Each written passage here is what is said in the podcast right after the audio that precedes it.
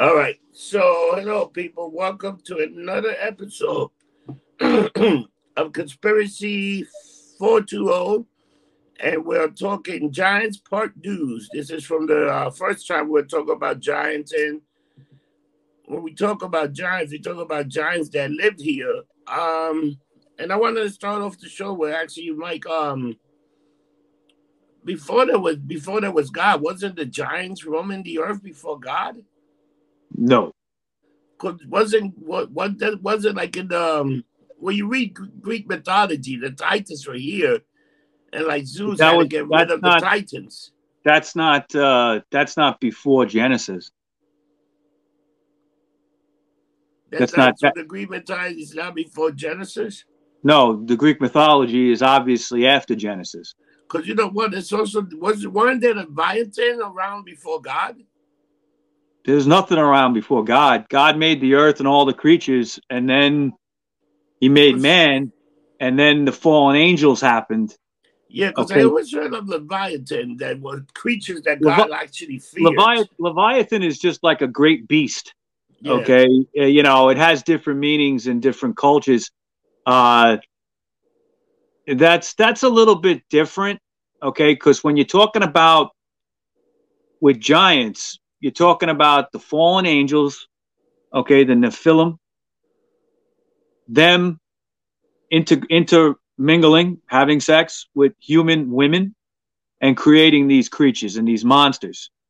Now there may have been giant beasts around at that time. I mean, we know. Look, we know by fossil records that there were giant woolly mammoths, giant mastodons, saber-toothed tigers, big creatures like that at the time of man. Now, what we all think and what we've been told for many, many decades is that that was like cavemen that were dealing with that. Primitive cavemen. I believe that there's a lot of evidence that shows that that's false. See, the carbon dating and stuff that we go by, you know, people think it's gospel and it's 100% accurate. It's not. Okay. And I think that once you kind of get rid of that idea that something is exactly 20,000 years old and that's all it could be, and you start to think that there might have been more ancient civilizations prior to what we know of, because remember what I said the last episode. Ancient Egypt, for instance, all of a sudden, with no warning, has a complicated hieroglyphic language. Where'd that come from? Okay, because they had no prior culture before that with a written language, and then they come up with this hieroglyphic language that to this day we don't totally understand. Okay, yeah, now symbols and stuff that we still have no idea what the hell it means. Right. And I believe, and you know, you might say, well, what does this have to do with giants? Well, it does, because they've found hieroglyphic symbols, and I'm going to talk about it in one of the examples today. In South America, also. Well, right, and right in South America, but with giants in particular, they have found burial grounds, mounds in America with giant skeletons inside, 7-8 feet tall. Okay. There's even a couple that might be even been bigger, but some of these had like symbols on them. Okay. Like a carved into stone over the body, like a sarcophagus. Okay. Almost what you'd see in Egypt. Okay. But made out of stone, not gold or anything like that. But with hieroglyphic-like symbols on them. So what is all that tie in? Well, the point of these shows that we've been doing is I'm trying to explain that these fallen angels gave us technology, or gave these ancient civilizations some kind of technology that probably a lot of it's been lost. We don't know it anymore. Okay. And also what they did teach us, and that did carry on, of course, is, you know, if you read the Book of Enoch and in some Hebrew texts, they talk about how the fallen angels taught people how to make weapons. Okay, we didn't know how to do that. No. Okay, so, you know, they taught us warfare. Okay. That's incredible. That's, Mike, let me ask you a question. We all know that stayed on. Because, like, you know, just like fallen angel, what do you think of some of the Greek gods that came down and supposed to make love to humans? I think that is tied in, okay? Yeah. Because all of these ancient cultures, whether it's ancient Sumeria, ancient Egypt, the Native Americans have legends about people coming down from the sky, okay? And teaching them things, okay? Now, you know, is that the fallen angels? I kind of think it is. Now, you might say, is it angels? Is it people, you know, what we think of an angel? Or is it an alien in a spaceship? Is it, you know, that's where people go different ways. And a lot, I think it's kind of like a combination in a way. Okay. I kind of believe both.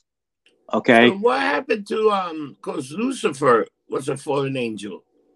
Yeah. Right. Well, yes, of course. He was the most beautiful. Did he have kids also? Did he ever made it with? Well, I think, I think if you follow the, you know, the religious texts when it comes to Lucifer, he was an archangel, first of all. Yeah. Which means he was just as powerful as the archangel Michael, the archangel Raphael, you know, all these. You know, but those are warrior angels. Remember, those are those are angels. Lucifer, those are angels that protect us of God. Right. Okay, they're sons of God. Yeah. Okay, and Lucifer was supposedly the most grand, beautiful one. Okay, and he got jealous of God and started a war in heaven, and because he wanted to kind of be like God. Okay, you know, it's funny when people my name Michael. Okay, and the archangel Michael. The word Michael in Hebrew is not it's not a word, it's a sentence. It means it's asking a question. It's who is like God? That's what that means. Michael means who is like God. Because it's a response to like Lucifer saying, you know, I'm going to be just like God. And he, you know, who could be like God? Okay, that's what that means. And, you know, Lucifer, if you go by the religious texts, you know, he was defeated by the archangel Michael, finally, and cast into hell. And he waits until the end of times to come out. You know, does he mess with people in the meantime? Well, yeah. Okay, he's got the power to do that from hell. But he's not here. He's in hell. Okay. So the demons are the ones that are here. Okay. Now the demons are the fallen angels. Okay. And they are to blame for giving, you know, people the power to make warfare, the technology to do that. Okay. Now, you know. Like, check this out. Could these fallen angels were the remainders of Lucifer's army that they just say you're kicked out of heaven and cast into earth? Yeah, I believe so. Yeah. All right. I mean, there's a lot of texts that get into that.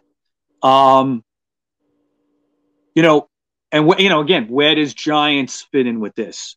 Well, they are the offspring of these people, of these creatures with women. Okay. And, could they have been Titans? Probably. Okay. You know, when you watch movies like Clash of the Titans, right? Great movie. Okay. I like the original better than the remake, but it deals with these like Greek mythological creatures. And they are kind of almost like, you know, half human, half something else. Okay, like remember the Minotaur was like half man, half bull. Yeah, he had a bull head, horns.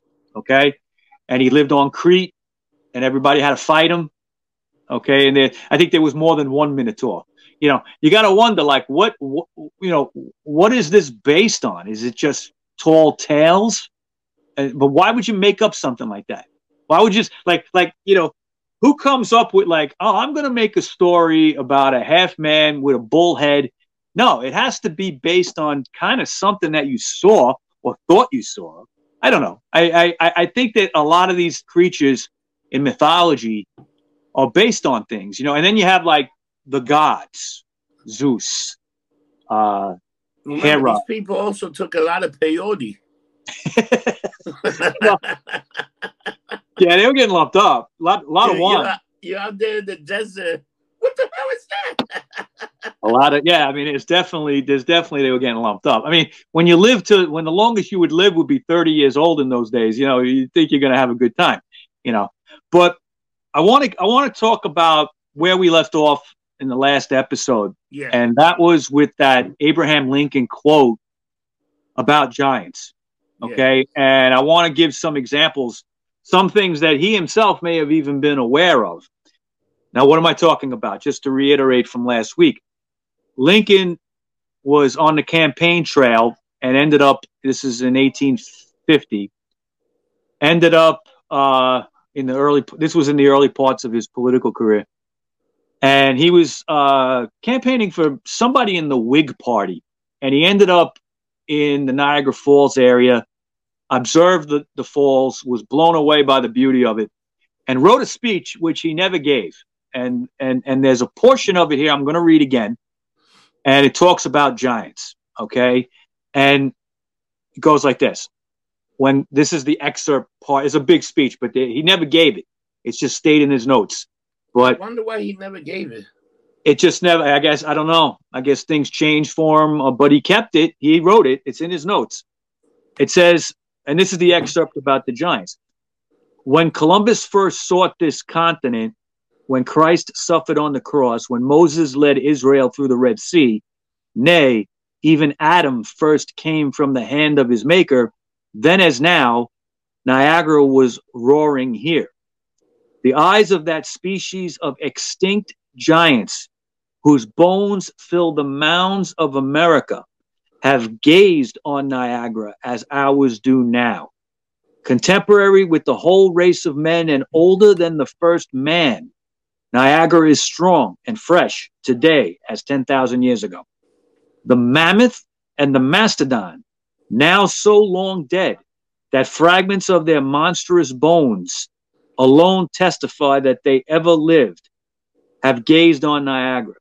In that long time, never still for a single moment, never dried, never froze, never slept, never tested. Now, he's obviously talking in that one sentence, okay, about giants. Some people think he's really talking about woolly mammoths and mastodons, but what gives it away is, you know, when he says the eyes of that species of extinct giants whose bones fill the mounds of America. In America, going back to when centuries before we were even a country, okay, the colonists, the Spanish, the English, the Dutch, they would find these mounds, okay. At first they found them in upstate New York, Illinois, Ohio, Kentucky, Tennessee. Once we, you know, New York was probably one of the first places because we were, you know, that was settled first. And then we slowly started going west. Okay. But, you know, they would find these mounds. They were usually in Indian areas, American Indian areas. They sometimes had Indian buried with them, but there would be bones of giants, people that were 7-8 feet tall, even bigger. Their heads sometimes the skulls had two sets of jaws, an upper and a lower, two sets, an inner and an outer, okay?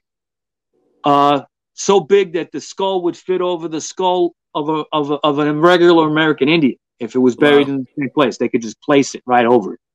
These are well documented. This is not 2, 3, 4, 5, 10 cases. No, these are thousands of them. And the consensus is that the giants probably had the burial grounds there before, and the Indians may have continued using them after. Or there was a point when these two cultures were together. We know that because a lot of the Indian legends have stories of fighting giants, giants raiding, fighting their tribes, killing, eating them. They were cannibals. Okay. Yeah, so they had the two set of teas.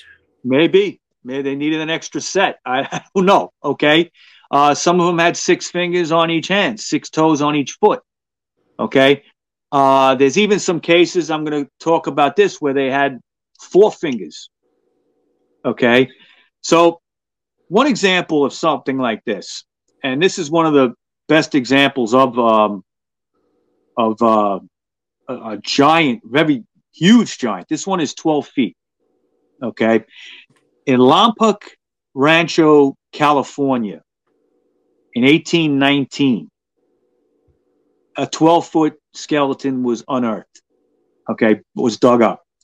Now, soldiers were digging a pit for a powder magazine, and they ended up digging through the dirt, and they came across this cemented layer of gravel.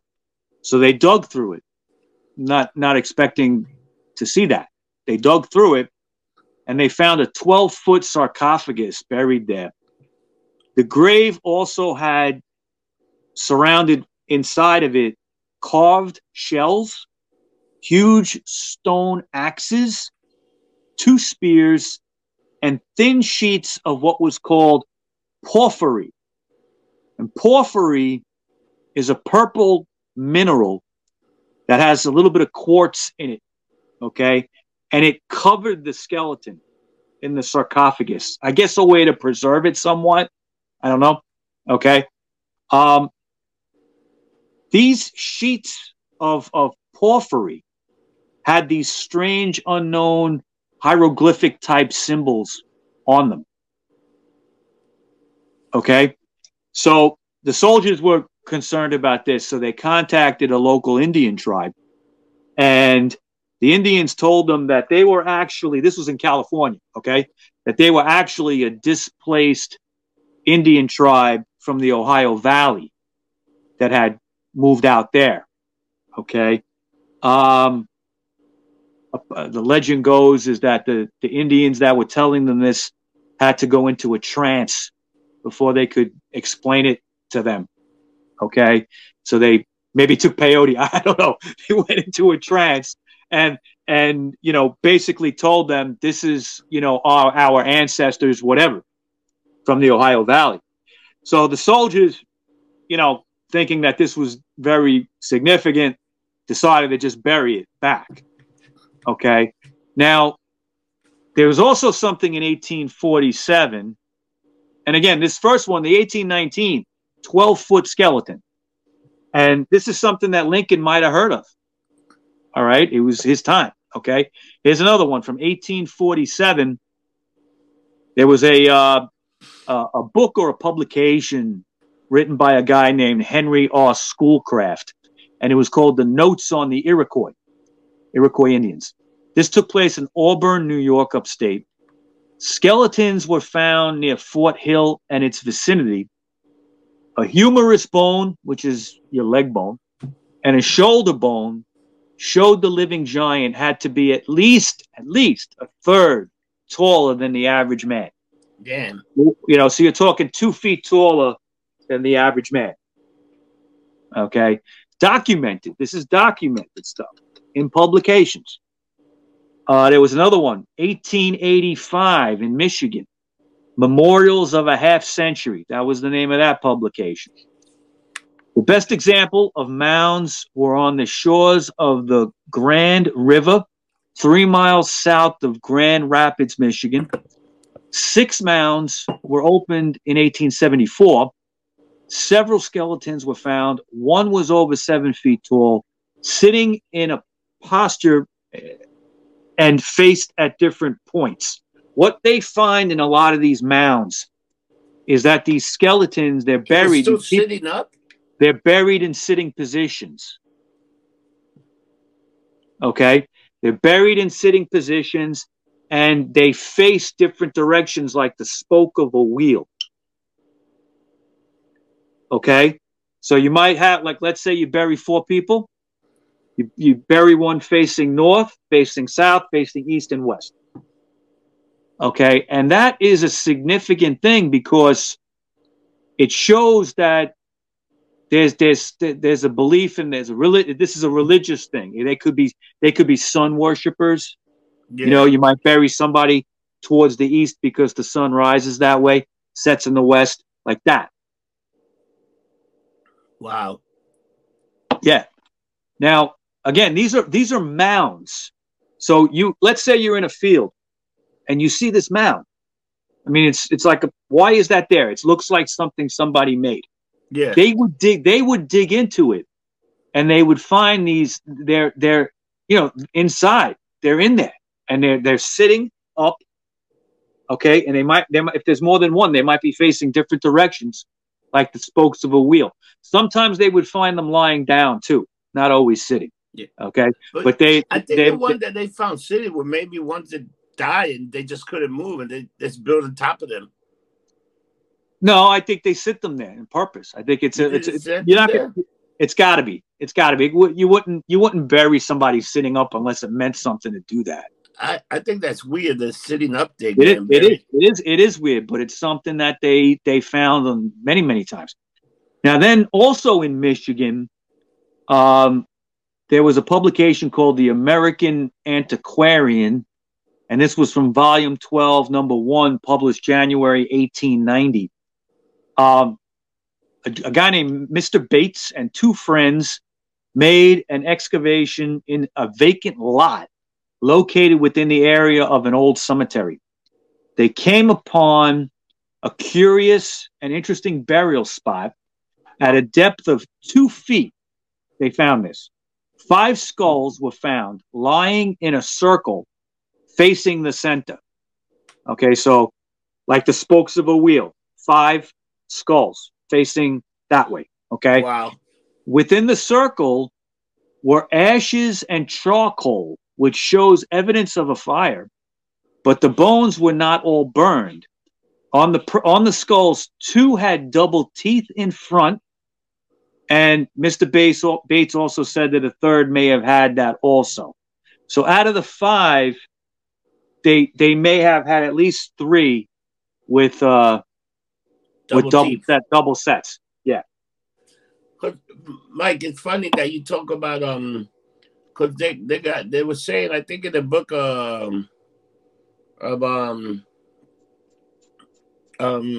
Enoch. Enoch. They talk about giants drinking and devouring and killing humans. Mm-hmm. After a while, they were like watchers, but then they just started killing them and this is like it's in that book. It's in the Quran. It's like a different book about giants just devouring and eating humans. Yeah, yeah. I'm not positive about giants being in the Quran. It could be. Okay. There's verses of them. Is there verses about that? I wasn't aware of that. All right, I got to look into that. But keep in mind, Book of Enoch, Old World. Okay, Middle East. Okay, maybe North Africa, places like that they knew about. They knew there were giants there. This is in North America. This is in our backyard. How'd they get over here? Okay, or, I mean, there's different theories. What if they actually started here and went the other way? Nobody really knows what came first. Wow. Okay, did they really, you know, obviously because we think the Bible is the oldest form of information, maybe that's not true. Maybe before the Bible was written, maybe there were giants in North America roaming around. We don't know. Okay. And one thing you got to remember with the Bible is that the first few chapters of the Bible, which is really the Hebrew Bible, okay, like what they call the Torah, okay, yeah, but we call it Genesis, Deuteronomy, you know, all that. That was all written by Moses. and it came later. Okay, so you know, and there's thousands of years in between, so we don't know. You know, they were slaves. The Jews were slaves in Egypt for a long, long, long time before Moses took them out, and then he wrote Genesis. So what did they have before that? Well, they had writings, but it wasn't put together. Okay. You know, Abraham, who's considered the father of the Jews, didn't have a book of Genesis to go by. What did he teach? Well, he taught that there's one God and, you know, all that. But when cultures believed in, you know, many gods. So where did the Dead Sea Scrolls come from? Well, the Dead Sea Scrolls was something that was discovered, you know, in the early, I think, 20th century. They are actual scrolls, papyrus scrolls of some stuff that we already knew. Okay. They did find excerpts of the Book of Enoch that went back many, many more centuries than we thought it did. So, you know, the Book of Enoch is something that was taught for centuries before Christ. And Christ himself, okay, read the Book of Enoch. You've heard of the expression, the Son of Man. Yeah. Jesus would say, I'm the Son of Man. Yeah. That's an expression from the Book of Enoch. It's all over that. Okay. So some people say the Book of Enoch is kind of like, you know, it predicts the coming of Christ. It's possible. Okay. But because of that expression, but it's also very possible that Christ was familiar with the book and used that word. That's that expression. Okay. But again, you know, we don't know where that I believe the fallen angels had to go everywhere. Okay. They didn't just go to civilization that we know of was happening, like ancient Egypt, ancient Sumeria, Babylon, places like that. They didn't just go there. They went, I believe that there were other civilizations, probably older, in other parts of the world. You know, and that's when you get into the whole like Atlantis thing, and you know, what I was talking about last week about Antarctica, how that could be Atlantis, because there's evidence that it existed 2,000 miles north than where it is now. And because of what's called earth crust displacement, it moved, okay, south to colder environments. You know, but there was part of Antarctica that had to have a tropical climate, because they know that, because they found in the evidence of tropical plants and trees and stuff in Antarctica. So they know that part of the world, and it couldn't have been that there was those trees growing down there. It had to be the continent moved. You couldn't have trees growing there because it'd be too cold. I still find that fascinating. You know what's another weird thing? Why they call these fallen angels watcher? Why do they mean by watcher? Were they here just to observe, and then they started fucking around with humans? Is that what it was? They were here to watch? Exactly. In the Book of Enoch, excuse me, in the Book of Enoch, it explains that there's a book of there's one book called Book of Watchers, and it explains how the angels were supposed to be watching over mankind. That was their job, but some of them got jealous. And some of them fell in love with the women. They were beautiful. They never saw anything like that before. And started messing with them. And they, you know, it's like having the wolves watch the sheep, you know? Yeah. So, you know, yeah. And that's, and some of them gave birth to these creatures. And some of them would end up being giants. Some of them would end up being deformed creatures, maybe half animal, half human, which is where you get the Greek mythology stuff from. Okay. maybe other things that we don't know. Okay, now, one thing I want to mention here is that, and I kind of mentioned it before, so there's many legends among the Native Americans regarding the giants, fighting them, and all that. And there's many legends that also place these giants at the time of woolly mammoths, mastodons, and saber-toothed tigers. Okay, so these same legends, and among the Native Americans, sometimes puts these creatures, these giants, as gods. Okay, and when I say Native Americans, I'm not just talking about, you know, the tribes we know, Sioux, Iroquois, Cherokee, that. I'm talking about what became South American Indians also. Okay, they have legends. The Mayans, the Aztecs, the Incas, they all had legends. The area now known as Peru, the area now known as Ecuador. And I want to get into this more next week, okay, the next show. I think we're going to do at least 3 or 4 shows on this, okay? Yeah, the South American stuff is fascinating. Like, yeah, I want to get into that. There. I want to get into that more next week. Because, you know, you get into those, like, crop circles that you can only see from the air. That thing, you know, is another fascinating thing. What is that, you know? And also, they have legends, getting into the ancient civilization side of it. They have legends of the gods called Viracocha, okay? And this is all over South America. Viracocha gave them their culture, gave them their language, gave them their society.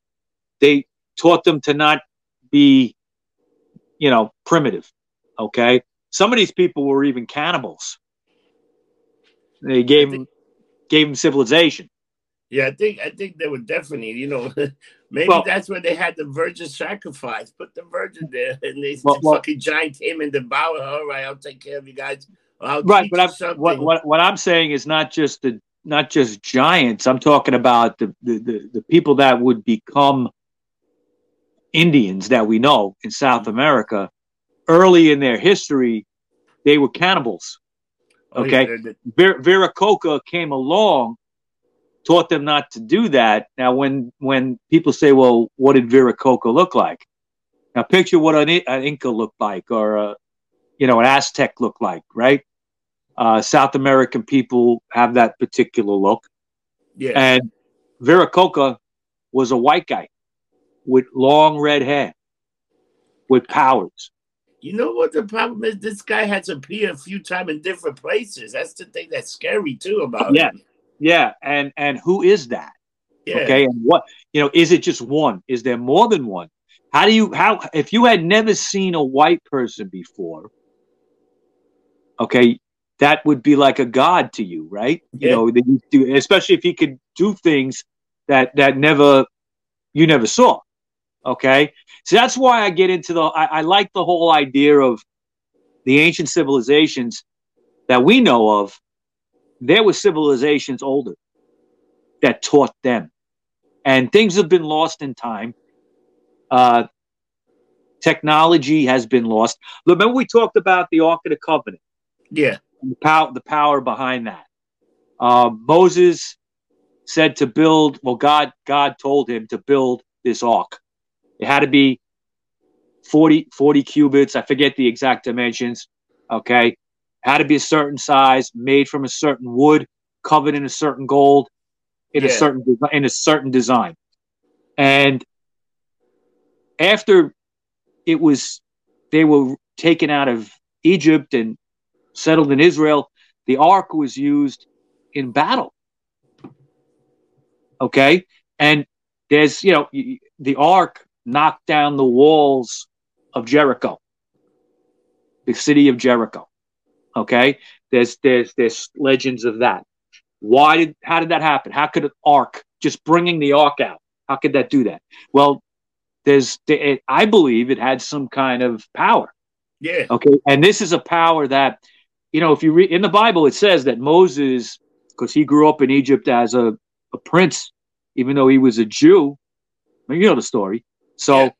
The Ten Commandments. So, yeah. You know, he grew up in Egyptian, and he knew. I think I'm going to paraphrase, but it does say in the Bible that he knew all the signs of ancient Egypt. Okay? And I think that when it comes to ancient Egypt and older civilizations, I think a lot of that stuff is lost. We don't know. How the fuck did they build the pyramids? Yeah. Okay? There had to be, there's no way that that was done by slaves. Everybody's just like, oh yeah, Jewish slaves. No. It was too impossible, too hard to do. I mean, they look at the way these stones were cut, dude, the precision. But, yeah, but Mike, just think about the Noah's Ark. To build art to be in water for that long, how much? Well, yeah, I mean, he. If the story I know is Ark is he built the Ark and he covered it in pitch, and pitch is like tar. I know, but I mean, I know, but then, yeah, but how do they know how to do it? Fascinating. Yeah, how do they know how to do it?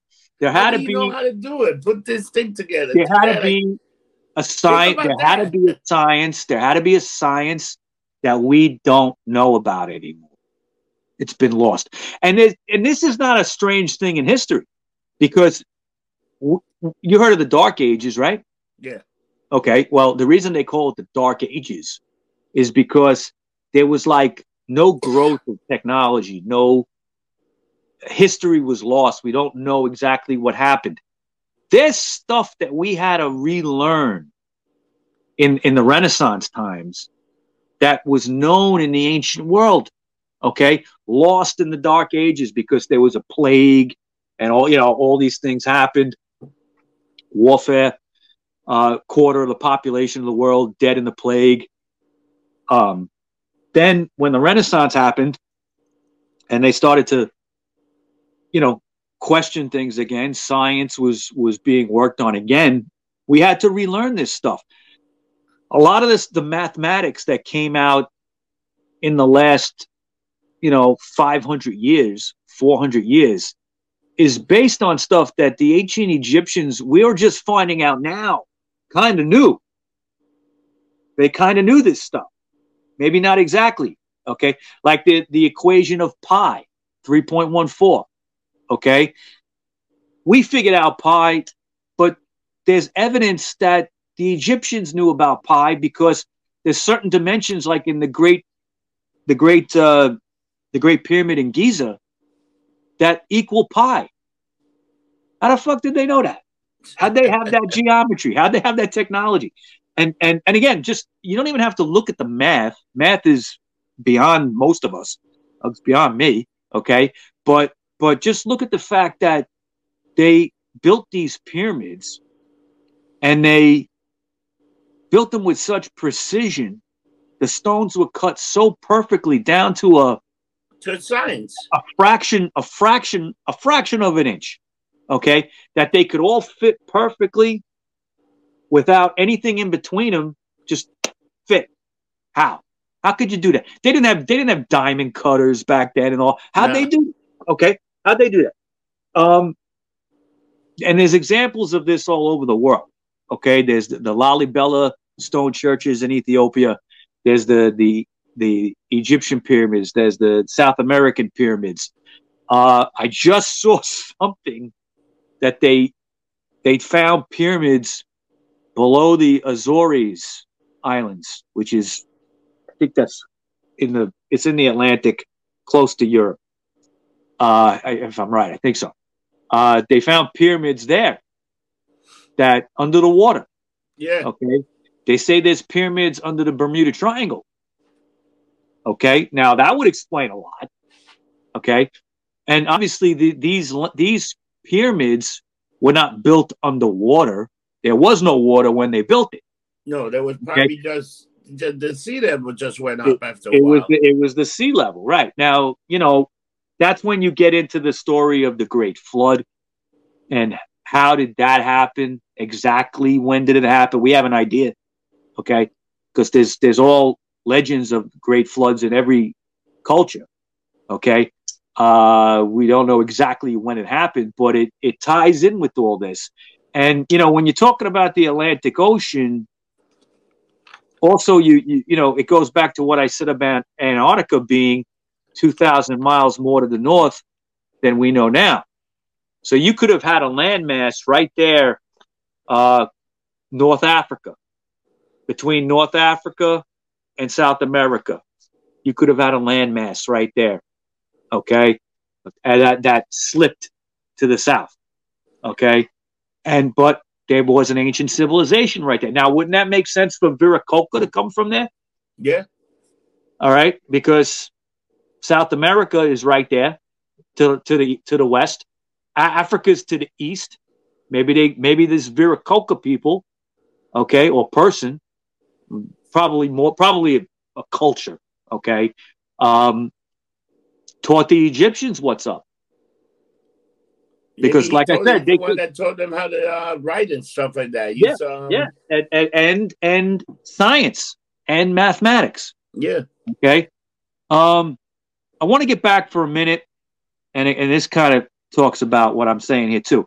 That American Antiquarian publication from 1880, Volume 3 in 1880, a skeleton which is reported to have been of enormous dimensions was found in a clay coffin with a sandstone slab containing hieroglyphics during mound explorations by Dr. Everhart near Zanesville, Ohio. A mound near Toledo, Ohio, held 20 skeletons seated and facing all to the east, with jaws and teeth twice as large as present-day people, and beside each was a large bowl with curiously written hieroglyphic figures on it. Wow. Okay, in Ohio in 1880. This was published in the American Antiquarian. And finally, I want to talk about this thing, which I found fascinating. They have found skeletons with horns on their heads. Okay. Now, again, this, I think, would be the creatures, you know, the Nephilim creatures, okay, or the Nephilim offspring, all right? Medford, Massachusetts in 1879. This was reported in the Arizona Sentinel newspaper. A human skull with two horns on its head was found 45 feet below Wellington Station. This was in Medford, Massachusetts. In Pennsylvania, a place called Tioga Point, this was in the 1880s, 68 skeletons were found. The smallest was 7 feet tall. Smallest. Wow. Okay. Some had horns or horn buds, little buds on their skulls. The specimens were sent to the American Investigating Museum in Philadelphia, where they were lost. They were lost? Lost. Yes. Conveniently. Conveniently. Okay. They might have been like the first. They might have been like freaking manatards or something, you know. You know what? There's another story too. I think in the early 20th century, I think it was in Massachusetts, where a bunch of kids found a skull with horns on it, and they ran around with the skull saying that they found the devil. Okay, because it would look like the devil. Okay, but a museum losing 68 skeletons, of which many of them had horns on their heads. I mean, losing them, okay? No. Okay.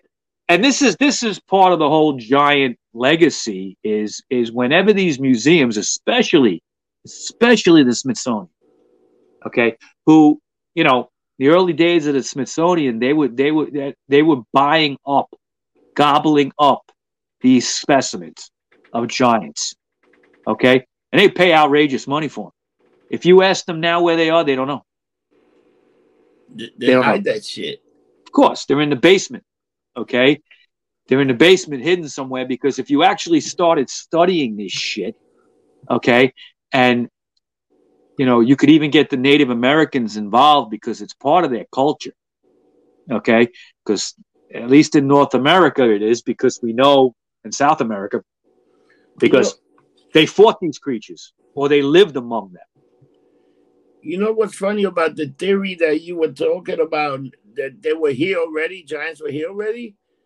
When the Vikings first got here, they really didn't attack, because all they saw were natives and giants, and they were like, there's no reason for us to either. Let's get the hell out of here. There's stories, there's legends of Spanish colonists coming here. Okay, now where did the Spanish come from? Where did they go to, I should say? They were mostly in, the Caribbean, Florida. They owned for a while before we bought it from them. Okay. Obviously through Mexico and up. Okay. They had eyewitness accounts of giants. This is probably the 1500s. Mm-hmm. Okay. The English and the Dutch later on also had eyewitness accounts of living. We're talking living, seeing something. Okay. What happened to these creatures? Probably got wiped out as time went on, as we grew as a nation. By the 1700s, 1800s, they were probably wiped out. The Indians have stories of them wiping them out because they had to, because they were stronger, and they were eating them, and they would kill them. Yeah, they would kill them, and they even ate them. Yeah, so they had to fight these people off their land. Okay, one last story here is interesting. Took place in Knoxville, Tennessee. It was a story that was published in the Red Cloud Chief, September 8th, 1921. A petrified body found by miners is 6 feet 4 inches long. Embedded in its neck is a beautiful chain. They think it was a female. Okay. The fingers are perfect with long tapering nails. The hands are folded across the breast. On either side of his head are 2 horns, each about 4 inches long. Its weight was 450 pounds. Wow. And it's on exhibition in Helenwood, Tennessee, where it is being visited by thousands of people. This is 1921. All right. Now, to me, that, you know, if thousands of people see something like that, there's something to it. You know what I'm saying? If it was a hoax, some one of those thousands of people would have said it's a hoax. Oh yeah, of course. And that doesn't mean that there wasn't hoaxes, Rob. Okay, because there were. Okay, yeah. You go to a freak show. Coney Island had it. You know, you look at remember they used to have like the 2-headed pigs in the jaws and all that shit. You know, it's like, that's fake. Okay, somehow they made that thing. Okay, but you know it's all this stuff is out there. It's been out there for over 200, 300, 400 years, okay? Especially in the 1800s when we started advancing as a nation, it's going west and publishing about these strange findings. It happened so much that the Smithsonian got involved, okay? And remember, the Smithsonian is not a private museum. The Smithsonian is funded by the government. It's a government agency, okay? And when you're dealing with the government, they're all going to tell you what they want you to know. Yeah. Now, what if instead of spending millions of dollars on bullshit, okay, that we do, sending it to countries that just fucking hate us, all that, okay, why don't they spend a cool $10 million, which is nothing, on studying this history, using Native Americans to help us, because they got those stories. Okay. These bones are somewhere. The Smithsonian has to have them. Okay. But the problem is if you start talking about this, it blows apart the whole theory of how we got here and who, evolution and all that stuff that they want us to believe is the story of mankind. I think that that's, you know, it's a tragedy that we can't even know about ourselves. Okay, but we should be allowed to know about ourselves. So they hide it. They bury it. They hide it. They burn it. They destroy the evidence. Yeah. Now, look at this cover of this book. And I got some of my information from this book. Can you see it? Yeah. Okay, see that head? Yeah. That's the elongated skulls. Yeah. Okay, now they found these things all over South America, Peru, these skeleton heads that skull goes back like that, okay? You look at that's in South America. You look at hieroglyphics from ancient Egypt. Don't they kind of look like they have elongated skulls sometimes? Yeah. Okay, you say, oh, that's a hat. Well, why do you need the hat to stick out that high, you know? But there's something to do it. There was that guy, that Indiana Jones guy that goes into, like the real life Indiana Jones guy. He will go into South America. Yeah. And he found some shit and he called the government and they came and they took it and they pretty much told him, yeah, it's the real deal, but don't tell people. Don't tell people about it. This book that I just showed you, okay, is called The Encyclopedia of Ancient Giants in North America, by a guy named Fritz Zimmerman, okay? He also wrote this book called The Nephilim Chronicles, Fallen Angels in the Ohio Valley. Wow. Okay? Both of these books are just filled with documented stuff, okay? Documented stuff here, dates and times and locations. Wow. And, you know, of all these things, can't all be false, can't all be fake. And this is another book, if anybody's interested. I love this author, Graham Hancock. He wrote a great book called The Sign and the Seal, which is all about the Ark of the Covenant and the history of it and where it went in the world, where we think it is now, Ethiopia, okay, and other stuff about The Sign and the Seal. But this book he wrote here is called The Evidence of Earth's Lost Civilizations, Fingerprints of the Gods, Graham Hancock. Oh yeah, okay. Fingerprints of the God. Yeah, that's another good book. I've loved this book. I've read it like twice already, and I draw a lot of stuff that I'm talking about here from that. He's done a lot of research. This is a real Indiana Jones guy. Okay, he climbed the Great Pyramid, climbed the top. Okay, he had to bribe Egyptian guards to do it. Okay. But, you know, and he's been all over the world, from South America to Egypt to China, and, you know, all over the place. He's searching for these ancient civilizations. And wow, man. It's amazing. He's still out there doing it. You know, for so many people, there got to be something. There's so many people writing in so many books. There's definitely something out there that's like a weird history that people just didn't want. We can't let people know these people existed, because people will freak out. Well, you know what? It's our history, okay? If they're softening on their positions on UFOs now, if you have the Navy out there saying, yeah, that's a UFO, okay? Yeah, we see some. You know, or you know, there's now the Pentagon now has an office actively looking at UFOs again. They haven't had that for 50 years, oh, no. Okay?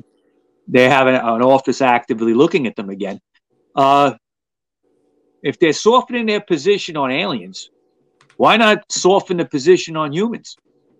Okay, and say, hey, listen, there's a lot of reasons why we told you in the past how your history is, but it's not that way. Let's research it, so we know. Okay, let's try to figure it out. And I think we can get somewhere. Look, in Antarctica, when Admiral Byrd went down there in the right after World War II, he left in a panic. Yeah, he was told to leave because they found stuff down there that they don't want people to know about. And if you remember, the Antarctica Treaty from the UN is the only treaty never broken. Okay? And all these countries signed on it and said they will not go down there to develop the area or, you know, anything like that. I think that's amazing. They all signed it. So many countries signed it. Okay? And why? Well, obviously there's some danger, or if not a danger, maybe not a danger, but like a sign, you know, an example of a link that could tie so many different things together. The missing link. The missing link. I mean, you know, I believe, you know, again, I believe in my gut that there were civilizations older than what we know about, and we've lost what they are. We don't know what they were about, where they were located, who they were, what they looked like, what was their powers, their science, their technology. Okay, and I think some of that, some of those secrets can be found in Antarctica, I think. Wow. Well, they might have gave us some of those secrets, but again, the Dark Ages came and we lost the technology, we fucked it up, and we had to retrain ourselves how to do it again. Yeah, yeah, and right. I mean, you know, mankind has been too busy killing each other for thousands of years, you know, and doesn't end. Still going on today. Yeah. It will never end. It was savages. I know. I don't know. I wouldn't mind having that extra yard, have more teeth to eat my food more. Yeah. Well, yeah, you could eat another steak. And there's some people I would eat too. Clobber over the head and barbecue them. So, Mike, another fantastic show of conspiracy theory, man. We got this is show number 2 about giants, and the next show we're gonna get more deeper into South American giants, a little bit of the culture. We're gonna talk more next week about Viracocha, okay, and South America. Not so much about giants. It'll come up, okay, but we'll talk about the ancient cultures there in South America that appeared out of nowhere, and how did that happen? Yeah, those people, that really came, man. One thing you got to remember too is some of these places are way older than history says. Wow. That's the key, because I think that our dating technology isn't always right. That's a big problem. I think we rely too much on that carbon-14 dating. They have to come up with a better way, because it kind of would mean that, you know, like for instance, real quickly, like the Sphinx. Okay, there's some people that say it's only 10,000 years old, but that makes no sense to others, because if you look at the Sphinx, there's actual water damage on it, and there was no water in that region since about 25,000 years ago. Yeah. Okay, so that would mean that in ancient Egypt, before hieroglyphics and the pyramids and all that stuff, the Sphinx was there. But they never want to talk about that. Okay? How could that be? Who built that? What is it? What does it mean? Okay, but if it's got water damage on it, and they could tell from when something's eroded from rain, it has lines and stuff. And I don't know all the details, but there's a way to tell. Okay, and how could it be like that if it wasn't being hit with water? Well, there's no water in that area to do that. Not since it was subtropical, and that was like 26,000 BC. Yeah. So. That's pretty fascinating. And they got water damage. Yeah. And then the thing is like a man cat, right? Because it's built like a lion. It's like a lion, a man's face on a lion. Yeah, we don't know what it means. Yeah. So anyway, if you want to find me, you could find me on Instagram, RockerMike212. RockerMike212. You could find me on Clout Hub and MeWe on Rocker Mike. You can find me on Facebook under Rock O Mike, and also the Rock Show page, group page. We deal with a lot. The Rock Show podcast group page on Facebook. And if you want to find me, you can find me on anything Getting Lumped Up. Look at Getting Lumped Up on YouTube, Getting Lumped Up on Facebook, Getting Lumped Up on any social platform or podcast. We're on everywhere. We're on every single platform you can think of. Just look Getting Lumped Up. And if you want to reach me, you can find me on Facebook, Instagram, and Twitter. And just look up Getting Lumped Up, and we'll pop up right there. Send me a message, drop me some line, or ask me about a show that's coming up or whatever else we're going to do.